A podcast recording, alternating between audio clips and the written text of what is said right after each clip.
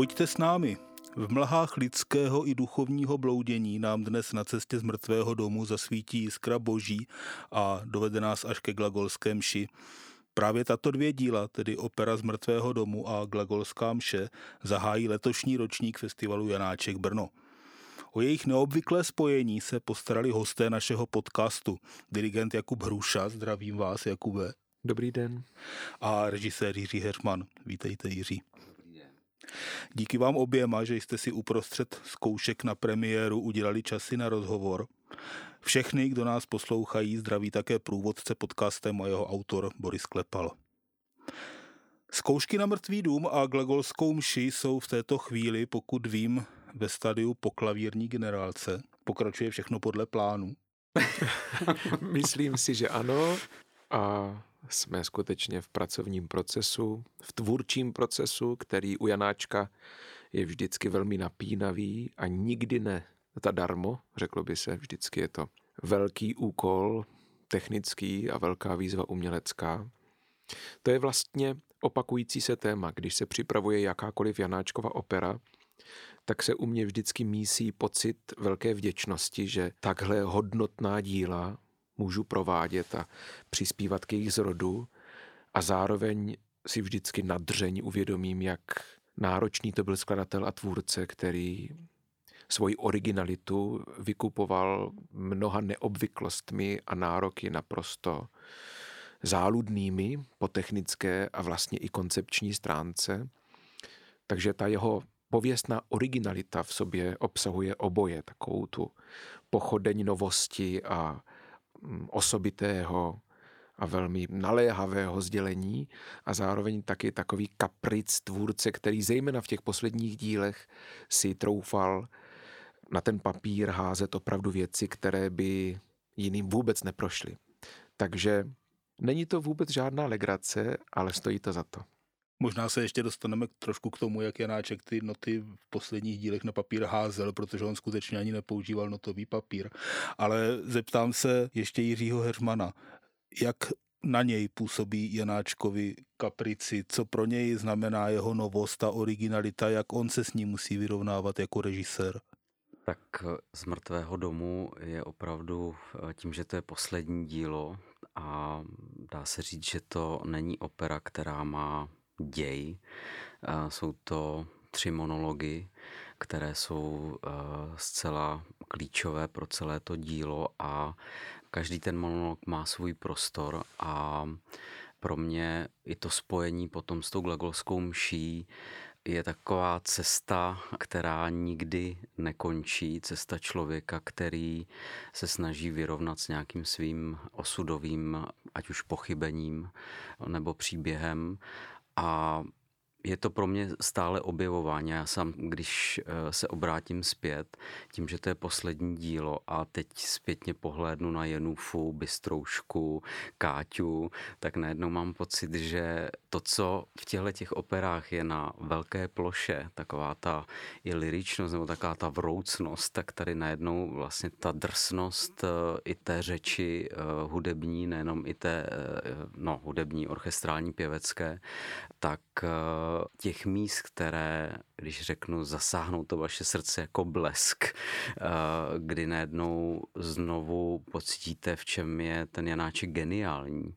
Pro mě osobně to je teda to houslové solo v mrtvém domě, kdy jenom na těch pár taktů, které tam jsou, tak eh, mluví vlastně za celou tu jakoby operu, která pro mě osobně je nějakým způsobem o vztahu, o lásce, která prostě skončila neúplně šťastně. Když jste zmínil, že z mrtvého domu je dílo de facto bez děje, tak mě u toho napadlo, že s glagolskou mší, která je na to napojená, jste si moc nepomohli, abyste to... Ale přece jenom to spojení zřejmě ještě nikdy takto provedeno nebylo a pokud vím, tak to byl nápad Jakuba Hruši, ten mi o tom už říkal dříve v jednom rozhovoru a Možná by bylo fajn i našim posluchačům přiblížit, kde vás to napadlo, jestli to byl blesk z čistého nebe, nebo jestli to byl výsledek nějakého cíleného brainstormingu osobního, co by se s tím Janáčkem tak ještě dalo provést. Tak něco mezi tím to bylo.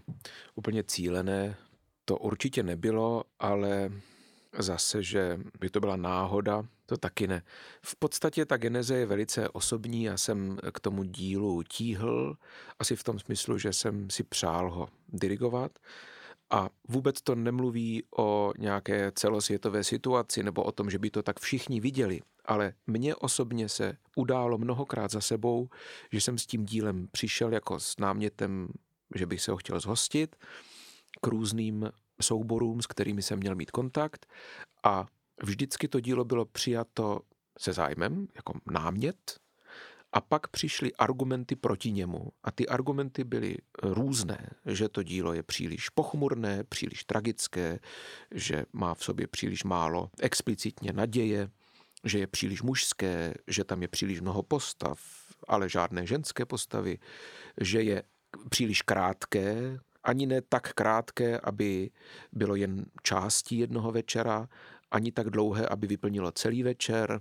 že se nehodí třeba na festival pro jeho publikum, protože je příliš náročné svou psychologickou stránkou. To jsem třeba slyšel konkrétně v Kleinbornu, když jsem tam učinkoval, kde dělali všechny Janáčky, ale mrtvý dům nikdy. A tam v jednom tom rozhovoru přišel protiargument, no to by se muselo s něčím spojit. Pak by to možná šlo. Takže já jsem tam chodil po tom trávníku a říkal jsem si, probůh, s čím by se dal mrtvý dům spojit?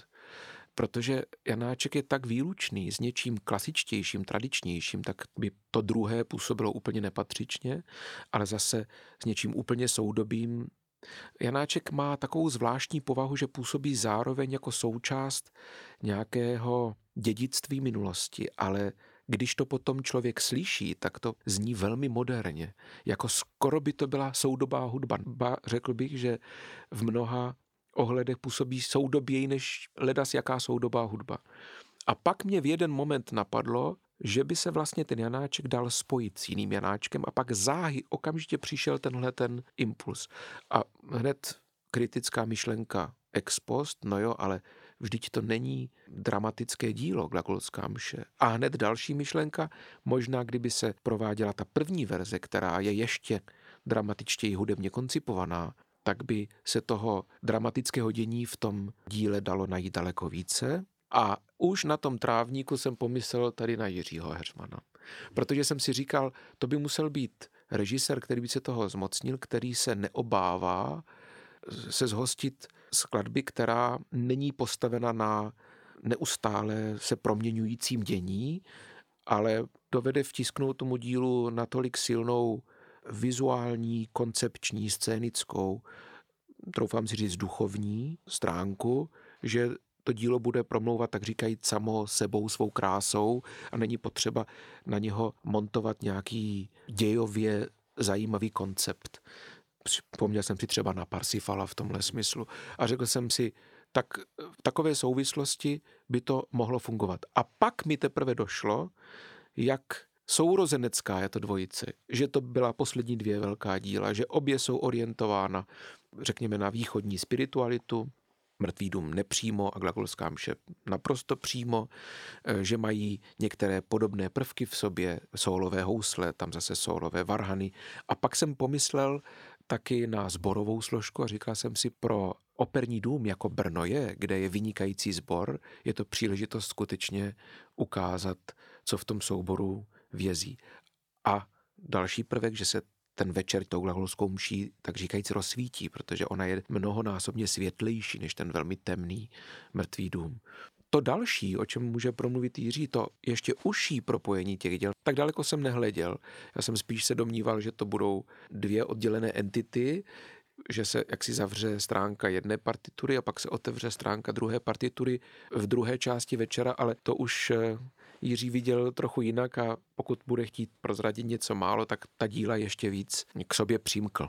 Musím říct, že už jsem se taky maličko něco doslechl, když jsem včera šmíroval u dramaturgyně Patricie Částkové, jestli se to bude hrát v pořadí Glagolská mše z mrtvého domu, jak je to na plagátech, což se mi zdálo divné. Takže ptám se vás, Jiří, jak se to bude hrát? tak začínáme mrtvým domem, odkud vlastně všechno začíná.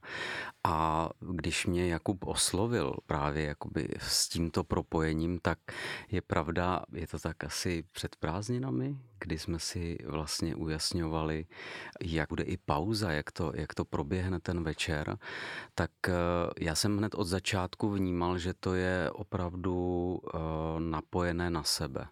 Vůbec jsem si nedovedl představit, že bychom utli mrtvý dům a potom začali nové další dílo bez souvislosti s tím, co se odehraje předtím. Konec konců máme jeden prostor, jednu scénu, ty samé kostýmy a tady bych asi, mm, myslím, že na tom se asi Jakube shodujeme oba, že jak už tady bylo zmíněno, že opera z mrtvého domu je především mužská záležitost.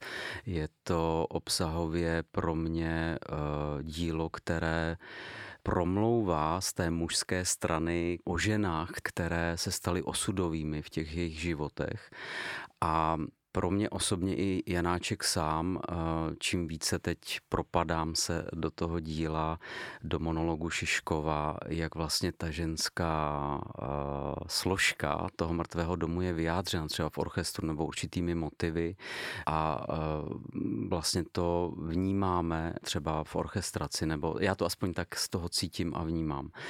A to spojení s tou glagolskou mší je, eh, já to mám vždycky tak, já zavřu oči a poslouchám tu hudbu a teď najednou přicházelo eh, v tom úvodu to téma jako těch nebes a toho světla najednou se to propadne zase jakoby do toho eh, pro mě osobně do takového komplikovaného, těžšího jakoby světa.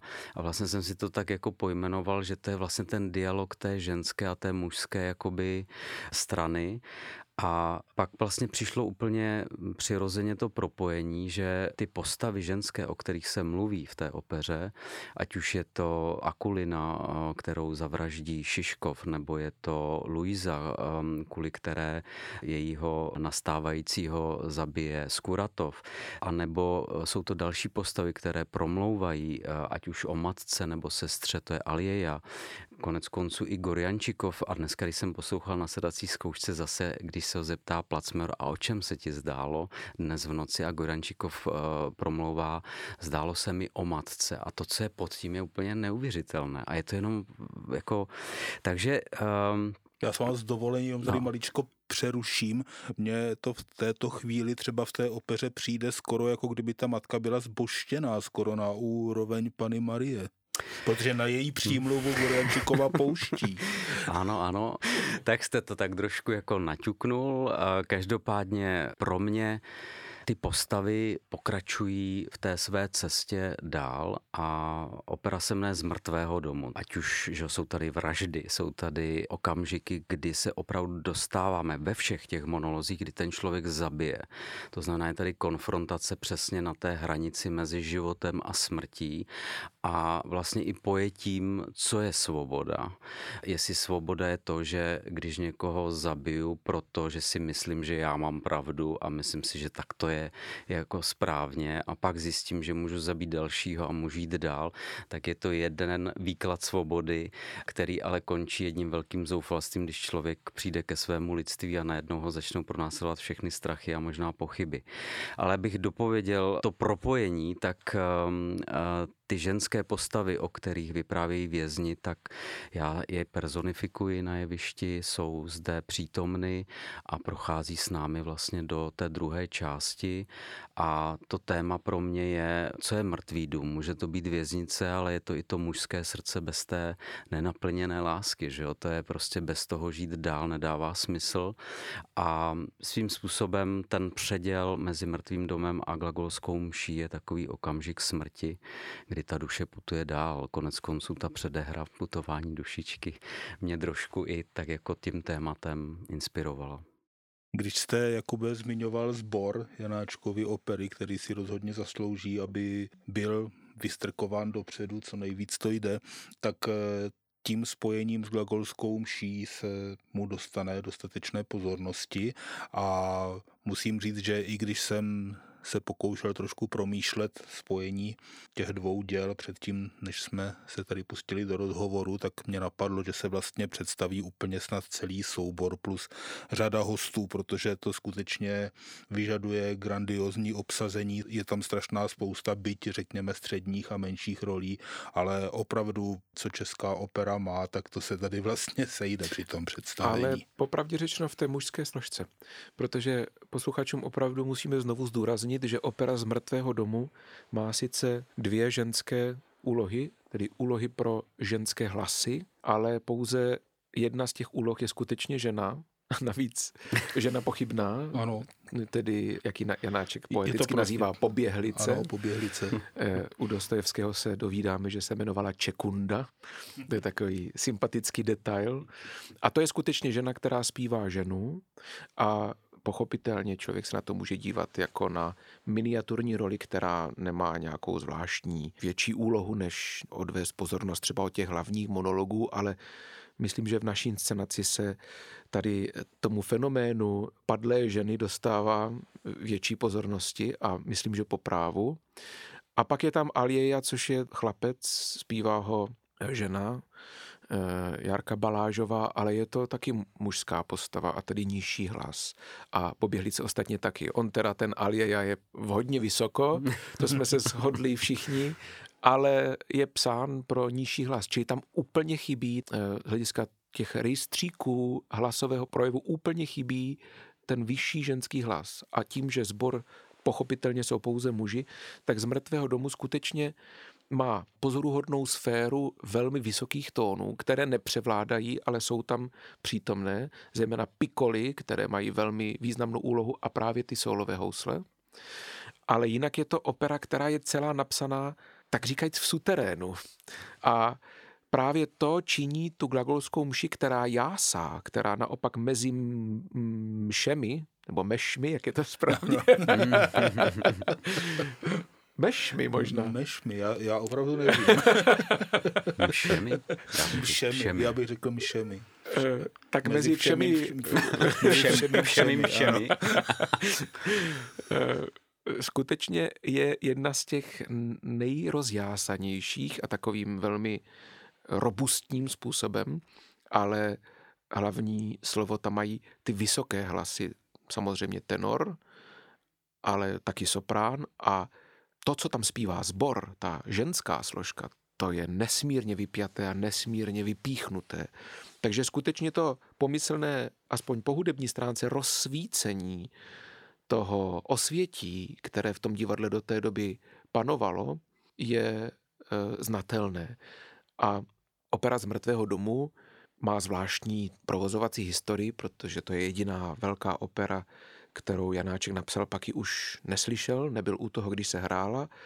A má, dalo by se říct, takovým trochu černobílým viděním poněkud neuspokojující závěr. Ona nemá vlastně žádnou velikou, hudebně vzato. Určitě nemá žádnou velikou katarzi, končí takovým tím pochodem. Logicky, protože je v ní ambivalence. Goriančikov odchází za svobodou, ale všichni ostatní, s kterými on mezi tím navázal nějaký vztah a s kterými my mezi tím taky sympatizujeme, zůstávají.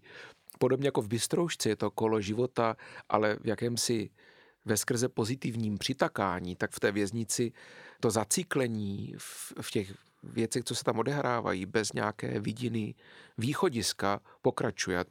Dozorce zařve marš a všichni odpochodují zase do té marnosti.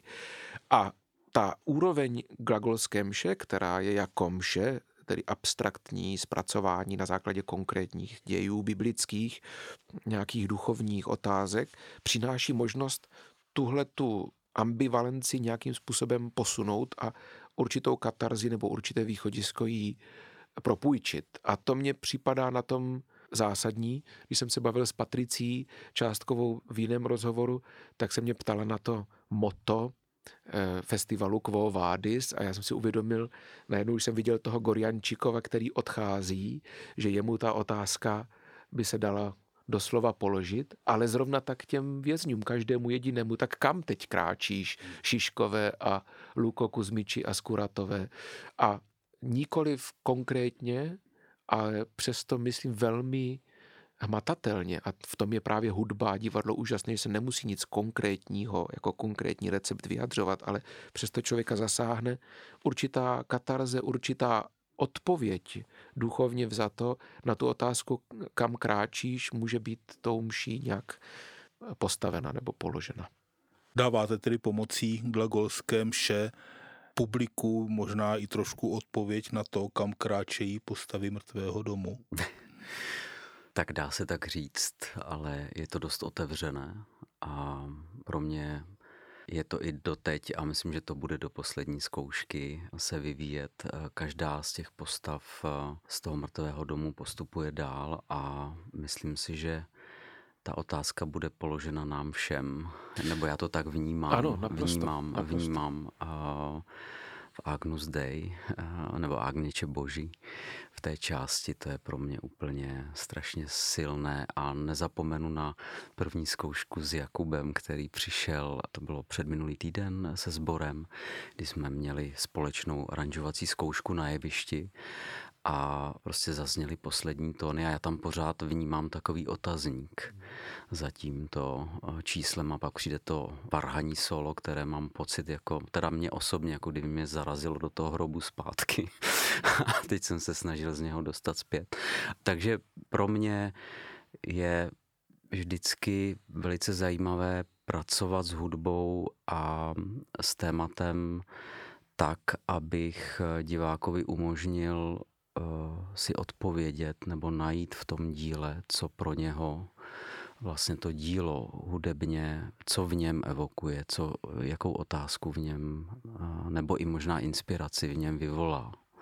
Já si myslím, když ještě udělám takový komentář, že o to šlo podle mého soudu Janáčkovi především. Možná ještě víc než o toho konkrétního Luku nebo hmm. Goriančikova nebo Šiškova. Že mu šlo o to, aby jejich prostřednictvím oslovil diváka, aby si on sám ne polopatě snažil představit, jaké by to bylo, kdyby byl na místě toho vězně, to asi ani není možné, ale myslím, že nám lidem je bytostně vlastní schopnost empatie, pokud se pro ní otevřou správná vrátka a pokud se otevře srdce, což hudba umí, ona vytváří v podstatě situaci, ve které zapomínáme na své sebekontroly a názory a předsudky a podobně. A v téhle situaci najednou se opravdu může každý divák osloven a dojat těmi příběhy, které jsou v posledku velmi dojemné, se zeptat sám sebe. A neodpovídat si třeba nutně, ale s tou otázkou pak z toho divadla odejít. To si myslím, že je klíč k Janáčkovi, že, a někdy teda i klíč k jeho nepopularitě nebo obtížnosti pro některé diváky, že on nikdy nenechá toho diváka v klidu. Prostě to je skutečně autor, tvůrce, jehož misí bylo, že každý jediný divák je mu důležitý a každého jediného chce vzít za ruku nebo s ním zatřást. A tématy, která se ho týkají a nejsou jen z nějaké mytologie jako u Wagnera, prostě opravdu k němu promluvit přímočaře. A někdy to i bolí, musím říct, i hudebně ten Janáček, to píská, to, to kvílí, to prostě má v sobě určitou až někdy až hysterickou stránku, ale tohle všechno nejsou samoučelné efekty, ale prostředky, které odstraňují někdy nevybíravým způsobem ty blokády srdce a mysli, aby člověk mohl vlastně sám k sobě přijít na nějaké hlubší rovině. A to Janáček uměl jako málo kdo a mezi těmi tvůrci 20. století, když to porovnám s Pučínem, Straussem a tak dále, nebo i s Britnem a dalšími, to jsou všechno eh, géniové, ale tady ta přímočarost, ta zkratka do duše člověka, nevím, jestli znám někoho, kdo tak neuvěřitelným způsobem byl toho schopen jako Janáček. Já naprosto souhlasím s tou emocionální naléhavostí a s tou přímočarostí, která je opravdu někdy bolestivá a taky si myslím, že v tom spočívá to, proč je Janáček pro některé posluchače problematický autor. On vlastně kolikrát není hudebně tak strašně moderní, ale on je tak strašně naléhavý a prudký, že mně to připadá, jako kdyby chirurg řezal bez anestézie. Prostě on jde přímo, to je velmi dobře on, řečeno. On jde přímo k srdci a vůbec se neohlíží na to, jak se k němu dostane. Jak jste pracovali, případně pracovali jste významově s postavami z mrtvého domu třeba tím způsobem, že má nějaký význam, že přejdou k určitému hlasu v glagolském ši, protože jestli jsem to dobře pochopil, tak postavy mrtvého domu někteří pěvci přejdou do těch solových partů. Ano. Tak jsou to, jak jsem řekl, již zmíněné postavy, tak Kateřina Knížíková je onou Akulinou, která mm, posléze teda má to krásné sopránové solo a pak... Jenom ale upozorním, je tou akulinou, která v mrtvém domě mlčí.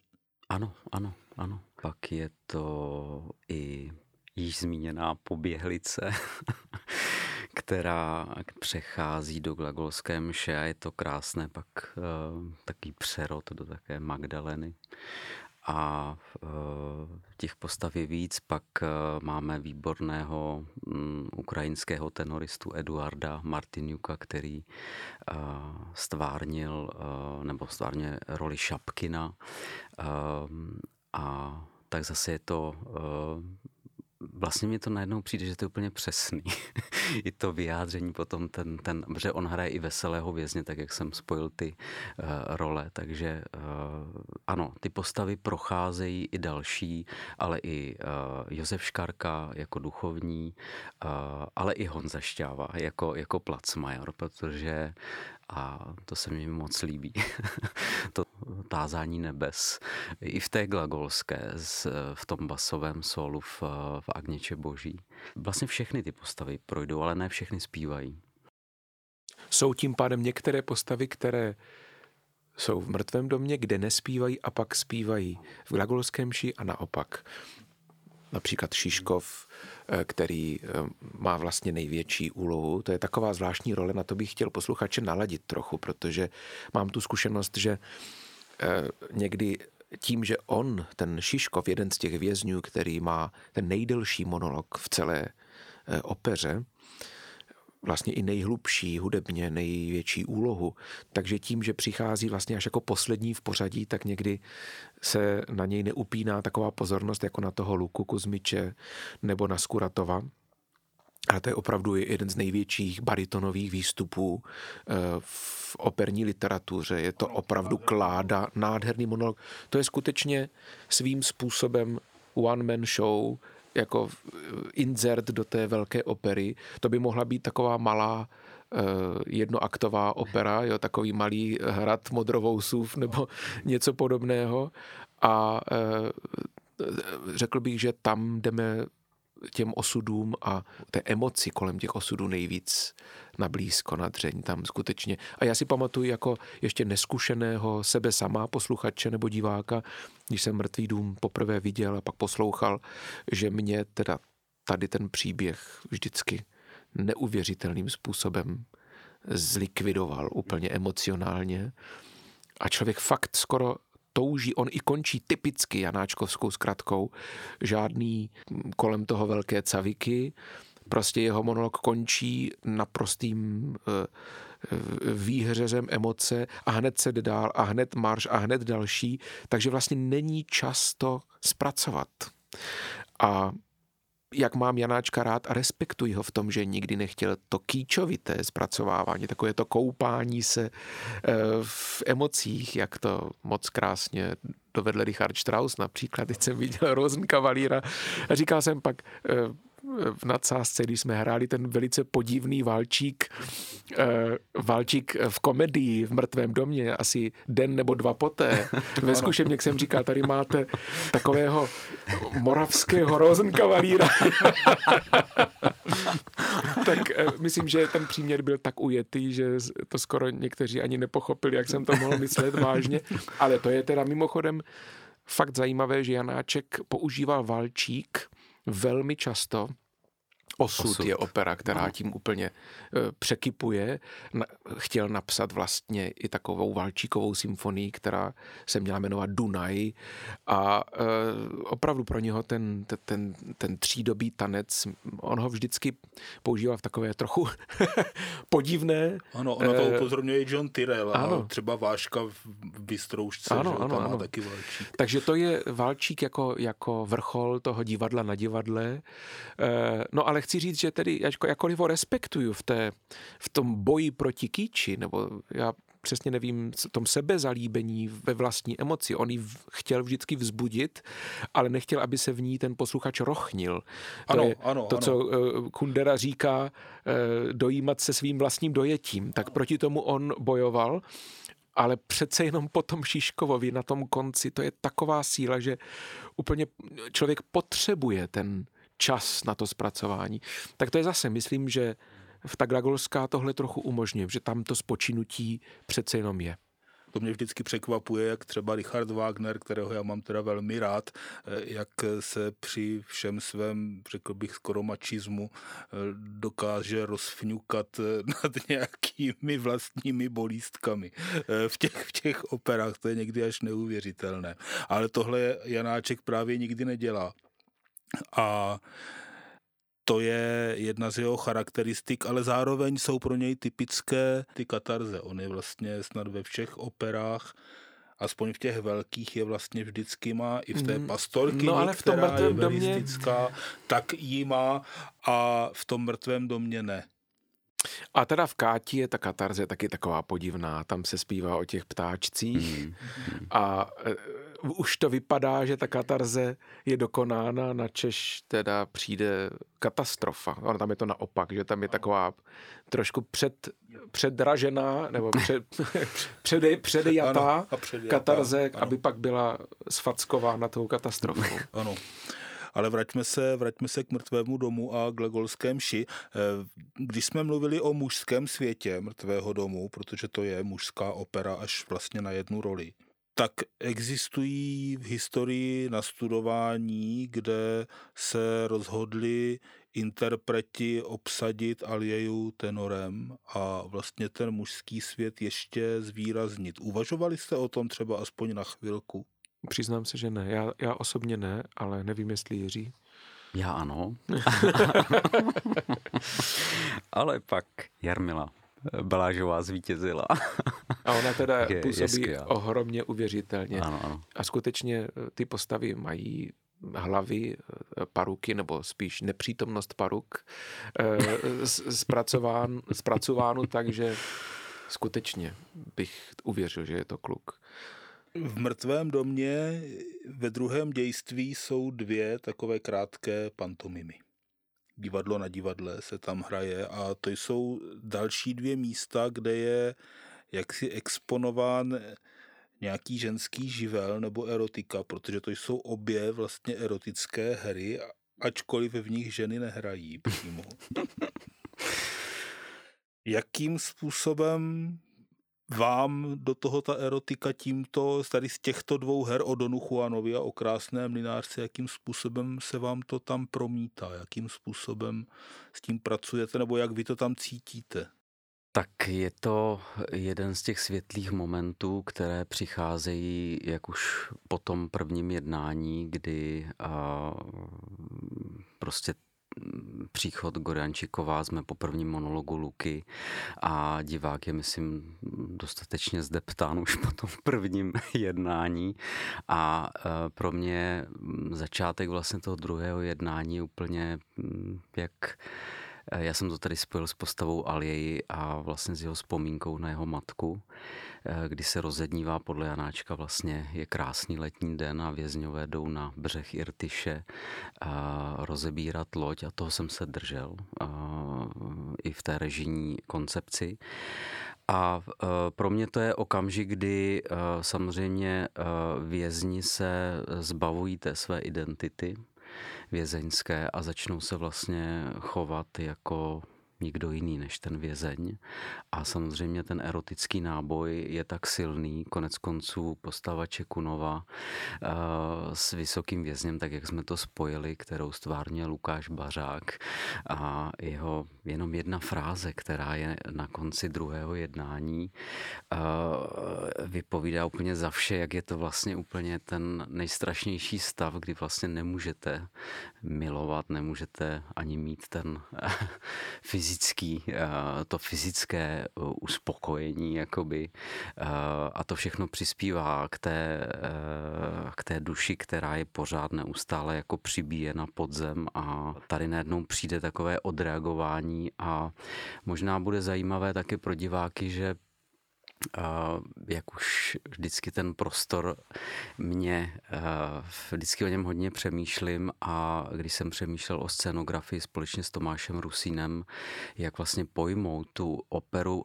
jednak to, že ty monology pro mě osobně, já když jsem viděl poprvé Mrtvý dům, tak jsem vždycky hledal a než jsem se zorientoval, tak už to bylo pryč. A tady jsme se rozhodli, že vlastně vystavíme další pódium do do hlediště. A ta komedie, eh, na kterou jste se, nebo o které jste se zmínil, tak je eh, rozehrána vlastně až eh, k divákům do, do prvních řad.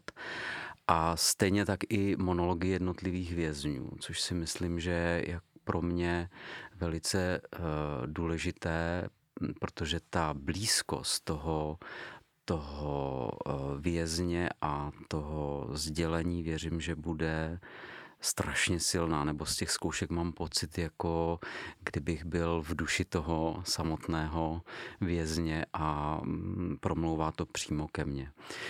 Takže uh, komedie bude. Myslím si, že mm, všichni se zhostili svých dámských rolí uh, více než na výbornou a že se o toho, u toho všichni náramně baví. Uh, tak No musí ta Jana Hrochová, když pak přijde jako poběhlice, se hodně činit, aby, aby je trumfla. Já myslím, že Jana Hrochová se možná, možná zapíše do nějaké knihy operních rekordů, protože zpívat ve dvou, ve dvou představeních v jednom večeru a mít tam dohromady 25 taktů. Není malé role. To Já myslím, není že... malých rolí skutečně, ale ale myslím si, že to je na nějaký rekord. Tady no, podívejte, pak máte eh, čtvrtou trubku, která zase hraje pouze v posledním čísle Gragolské mše, totiž ano. v té intrádě.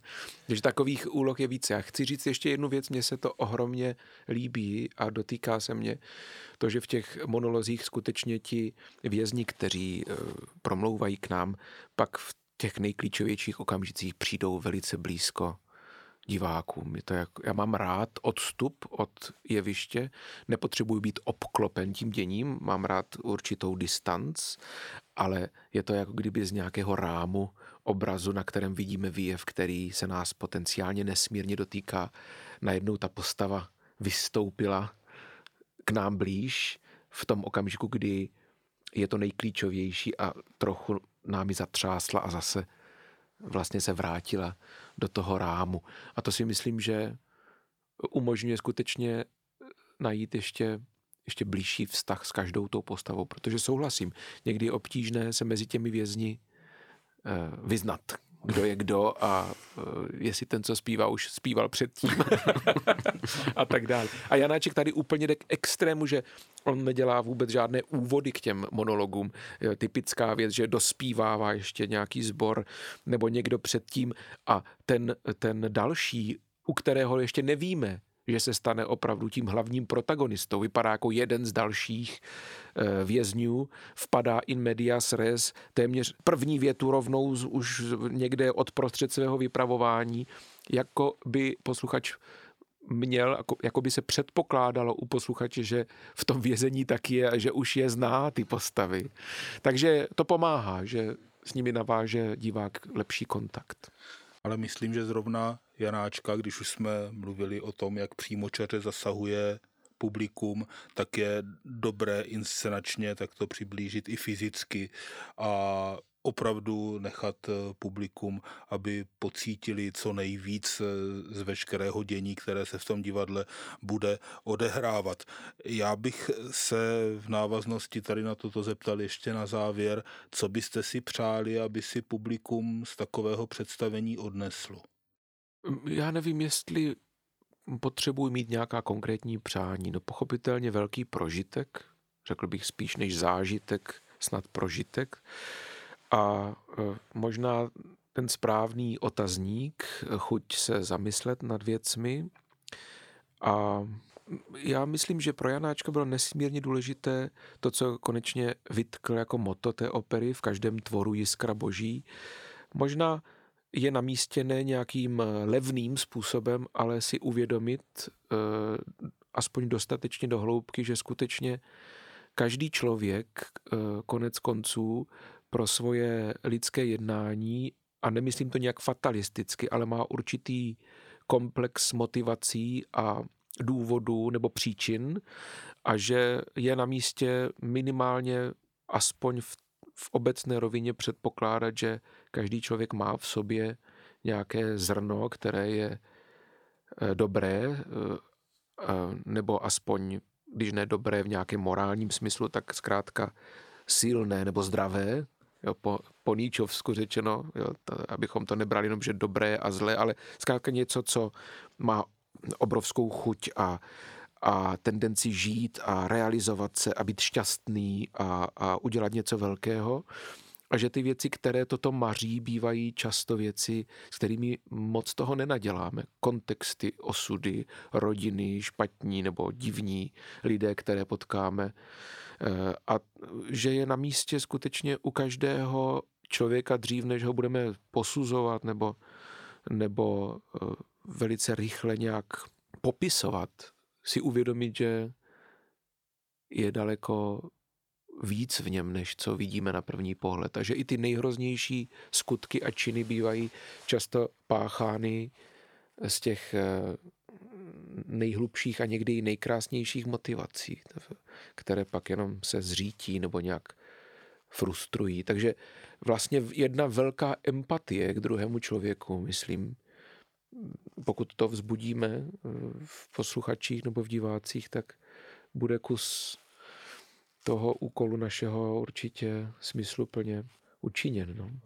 A vy, Jiří, máte k tomu ještě něco? Chtěl byste... Tady už bylo vše řečeno, teď jako těžko něco k tomu dodat, ale pro mě uh, už jenom to, že uh, dnešní divák přijde do opery a otevře své srdce hudbě a nechá se jí vést, a přijde bez předsudků a nechá se tím otřást a inspirovat a to spojení s tou glagolskou mší mě samotného čím dál víc utvrzuje, že to bylo Jakubovo to nejšťastnější rozhodnutí, protože pro mě osobně, když sedím na těch zkouškách, tak to má vnitřní sílu a nedokážu to popsat slovy. Je to něco, jsem rád, že jsem u toho a přeji si, aby diváci, když přijdou, aby si odnesli stejně takový silný um, duchovní prožitek z něčeho, co je bude inspirovat.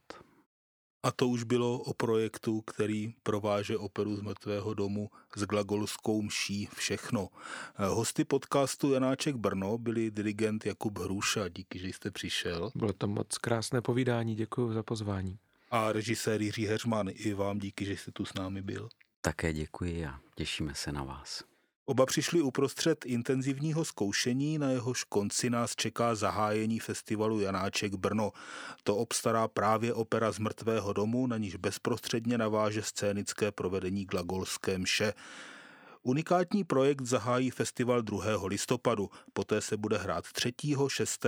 a jako festivalová ozvěna ještě 26. listopadu, vždy samozřejmě v Janáčkově divadle. Pojďte s námi na festival Janáček Brno, těší se na vás dirigent Jakub Hruša, režisér Jiří Heřman a s nimi také průvodce podcastem Janáček Brno a jeho autor Boris Klepal.